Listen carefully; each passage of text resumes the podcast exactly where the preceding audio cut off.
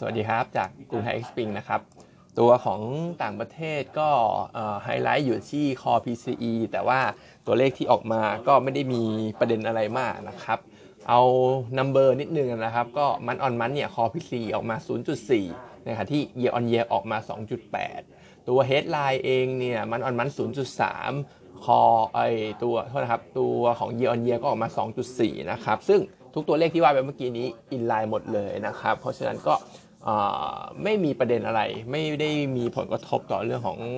อโอกาสการคัดดอกเบี้ยหรือความคาดหวังอะไรที่เกิดขึ้นนะครับ ทีนี้ก็ไปดู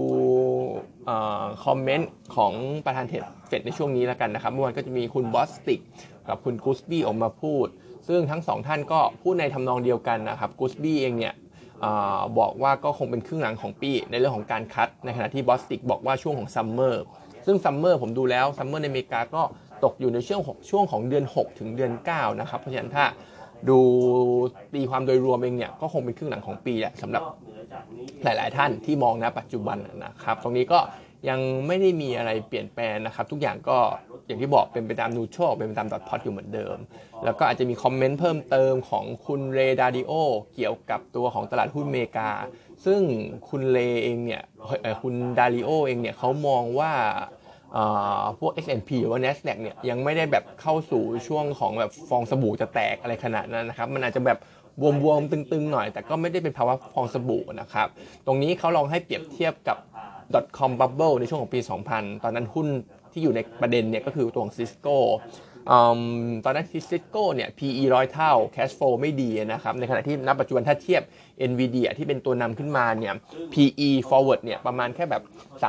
30-40 เท่าเอง แล้วก็ตัวของ cash flow ของ NVIDIA ก็ถือว่าค่อนข้างดีด้วย เพราะฉะนั้น Radio เนี่ยเขาก็เลยมองว่าตัวตลาดหุ้นอเมริกาไม่ได้แบบว่าจะเป็น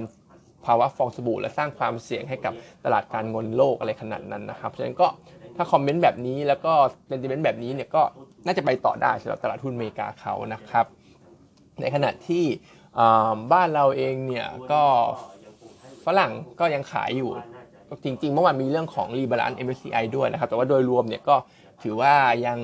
ก็คงเป็น flow ติดลบแหละสำหรับ flow ของฝรั่งนะครับ ในขณะที่ XD ช่วงนี้เดี๋ยววันจันทร์จะมีขึ้นเครื่องหมายที่น่าสนใจก็จะเป็นพวกแบบดูโฮมม BCPG นะครับ GFPT แล้วก็ Thailand Future Fund ด้วย แล้วก็ EGF ด้วยนะครับในบ้านเราเองเนี่ยจริง ๆ ประเด็นก็คงต้องมองไปสัปดาห์หน้าเลย เดี๋ยวจะมีเรื่องของการประกาศตัวเลขเงินเฟ้อตรงนี้เรามองว่าคอคออินฟลชันเนี่ยน่าจะต่ำกว่า 1%เป็นเดือนที่ 8 ติดต่อกันนะครับ ที่ตัวเลขเนี่ยต่ำกว่า 1%อยู่ในขณะที่ headline ก็น่าจะยังติดลบอยู่เป็นเดือนที่ 5 ติดต่อกันนะครับ ซึ่งเรามองว่าตัวเลขที่ออกมาแล้วมันดูแบบ ซึมๆ แย่ๆ แบบนี้ก็อาจจะเป็นแรงกระตุ้นให้ทางแบงก์ชาติเนี่ยมีโอกาสในการปรับลดดอกเบี้ยได้มากขึ้นด้วยนะครับ เพราะว่าปัจจุบันเองเนี่ยถ้าเราไปดูตัวของเลข nominal GDP เนี่ยซึ่งเป็นตัว GDP บวกกับเงินเฟ้อซึ่งเงินเฟ้อเราติดลบอยู่เนี่ยมันก็เลยทำให้เรา nominal GDP เราออกมาแค่ประมาณ 0.8 นะปัจจุบัน เทียบกับอัตราดอกเบี้ยที่อยู่ประมาณ 2.5 ก็ต้องบอกว่าไม่ควรเป็นแบบนี้นะครับ ปกติแล้วเนี่ย nominal GDP เนี่ยมันควรจะสูงกว่าอัตราดอกเบี้ยนะครับ เพราะฉะนั้นเองเนี่ยก็เรามองว่าโอกาสถ้าเงินเฟ้อออกมาดูซึมๆ แย่ๆ แบบนี้เนี่ยโอกาสที่จะเป็นแรงกดดันให้ธนาคารในประเทศไทยมีการคัดดอกเบี้ยในการประชุมรอบของเดือนเมษายนเนี่ยก็น่าจะมีมากขึ้นนะครับเดี๋ยวก็ตามดูกันต่อและการอาทิตย์หน้านะครับ ในขณะที่ภาพของ SET Index เองเนี่ยตามกลยุทธ์จากคุณนัทนักกลยุทธ์ของเราเนี่ยเขาก็ มองว่าต่ำกว่า 1390 ก็เป็นโซนซื้อสะสมได้นะครับแต่ว่าถ้าเลยตรงนี้ขึ้นไปก็คืออารมณ์แบบว่าเลยพันสี่ขึ้นไปเนี่ยก็จะเป็นจุดในการซื้อ trading buy และเก็งกำไรและแล้วก็ถ้าจะพลัดจะผลูเนี่ยขึ้นไป 1440 จริงๆเนี่ยก็ตรงนั้นก็เป็นจุดขายแล้วนะครับ เพราะฉะนั้นถ้าดูเลยว่าปัจจุบันเนี่ยก็มองว่าเป็นจุดซื้อสะสมได้ ส่วนตัวหุ้นเนี่ยที่ analyst เขามองกันตอนนี้ก็อาจจะเป็นตัวของเนอร์ หุ้นยางพาราเนี่ยนะครับเพราะว่าเอาลุกจากที่บริษัทให้มาเนี่ยปีนี้คาดว่าราคายางเนี่ยน่าจะบวกขึ้นมาสัก 10 กว่าเปอร์เซ็นต์ ก็คือทั้งปีจากการประชุมรอบก่อนเนี่ยผู้บริหารเขาคาดว่ากรอบของราคายางอยู่ 53-55 บาท แต่ว่าล่าสุดเนี่ยไม่เกี่ยวที่ผ่านมาเขาบอกกรอบจะอยู่ที่มัน 60 70 บาทนะครับเพราะฉะนั้นก็ราคายางน่าจะดีจากปัจจัยเรื่องที่ว่า ดีมานจากจีนเนี่ยเหมือนจะเพิ่มขึ้นนะครับ เพราะว่าจีนเนี่ยก็มีการแข่งขันเรื่องของการผลิตรถยนต์ EV ที่มากขึ้น ในขณะที่สต็อกของจีนเรื่องของยางพาราก็ลดลงเรื่อยๆ เพราะฉะนั้นก็จะมีการเติมสต็อกด้วย แล้วก็อีกฝั่งหนึ่งก็คือด้านอุปทานเนี่ยdemand ว่าไปแล้ว demand ว่าไปเมื่อกี้แล้วว่าดีดีจากจีนแล้วอีกฝั่งหนึ่งด้านอุปทานเนี่ยก็ต้องบอกว่าไอผลผลิตเรื่องของราคายางเรื่องของยางพาราเนี่ย ในช่วงของปี 2023 ที่ผ่านมาเนี่ยของไทยเราเพิ่มแค่2%เองนะครับในขณะที่อินโดนีเซียเนี่ยติดลบ 18%เวียดนามเนี่ยแฟลตเพราะฉะนั้นเนี่ยเราก็มองว่าเรื่องของ supply ยางมันก็ตึงตัวเหมือนกัน เพราะฉะนั้นทั้งสองปัจจัยเลย demand supply เนี่ยจะเป็นส่วน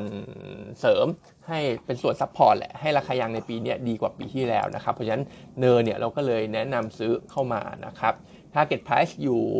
6.5 นะครับ แต่ว่าผมดู Consensus เนี่ยเขาให้กันประมาณ 7.3 นะครับ ก็ถือว่ายังพอมี upside ให้เล่นนะครับ แต่ว่าก็ต้องบอกว่าตัวนี้เป็น commodity นะครับ ก็เล่นเร็วออกเร็วสำหรับตัว NER นะครับ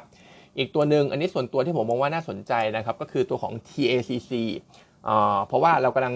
เข้าสู่เราเข้าสู่หน้าร้อนแล้วแหละ ไม่ใช่กำลังนะ เข้าสู่หน้าร้อนแล้ว แล้วก็ทีมเครื่องดื่มก็กำลังจะมานะครับ ซึ่ง TACC เนี่ย ผลประกอบการส่วนใหญ่ก็จะล้อไปกับตัวของ7 e เ e ่ e อที่ CPO งบออกมาก็ถือว่าเซอร์ไพรส์ในด้านโพสิทีฟไป ในขณะที่เมื่อวานก็มีงบของ NSL ที่เป็นอีกตัวหนึ่งที่อิงกับเซเว่นเหมือนกันนะครับ ซึ่งก็ออกมาดีนะครับ แต่ทีนี้ TACC เนี่ยดูราคาหุ้นก็ถือว่ายังแลกกาดอยู่พอสมควรเทียบกับการฟื้นตัวอะไรต่างๆ ที่จะเกิดขึ้นแล้วก็เทียบกับทีมหน้าร้อนด้วย ผมก็มองว่าตัวนี้ก็เป็นตัวหนึ่งที่น่าสนใจนะครับคอนเซนแซส มี cover ไม่เยอะนะครับ แต่ว่าดู target คร่าวๆ แล้วเนี่ยเขาก็ให้กันประมาณแบบ 6.5 ถึง 7 บาทนะครับ ก็ถือว่ามี upside พอสมควร ในฝั่งของ technical เนี่ย ผมก็มองว่า risk reward ก็คุมนะครับแนวรับเนี่ยอยู่ตอนนี้ราคาก็อยู่ใกล้ ๆ แนวรับแหละไม่ไม่ได้ไกลมากนะครับ เพราะฉะนั้นก็เป็นตัวหนึ่งที่ผมมองว่าอาจจะเข้าไปเล่นได้สำหรับตัว TACC นะครับ วันนี้ก็มีเท่านี้นะครับอ๋อโทษนะครับ ผมลืมไปเรื่องหนึ่ง TACC เนี่ยความเสี่ยงหนึ่งที่ลองอ่าน paper มันเนี่ยก็อาจจะเป็นเรื่องของ ราคาเม็ดกาแฟที่ตอนนี้มันก็ปรับตัวสูงขึ้นเรื่อยๆนะครับ แต่ว่าทางบริษัทเองเนี่ยก็บอกว่าเหมือนจะล็อกราคาไว้แล้ว มีมี inventory เพียงพอในช่วงของครึ่งแรกของปีนะครับ แต่ว่าเราก็มองตรงนี้ไว้แหละไม่เป็นความเสี่ยงหน่อยละกันว่าราคาเม็ดกาแฟเนี่ยมันอยู่ในเทรนขาขึ้นอยู่นะครับ วันนี้ก็มีเท่านี้นะครับ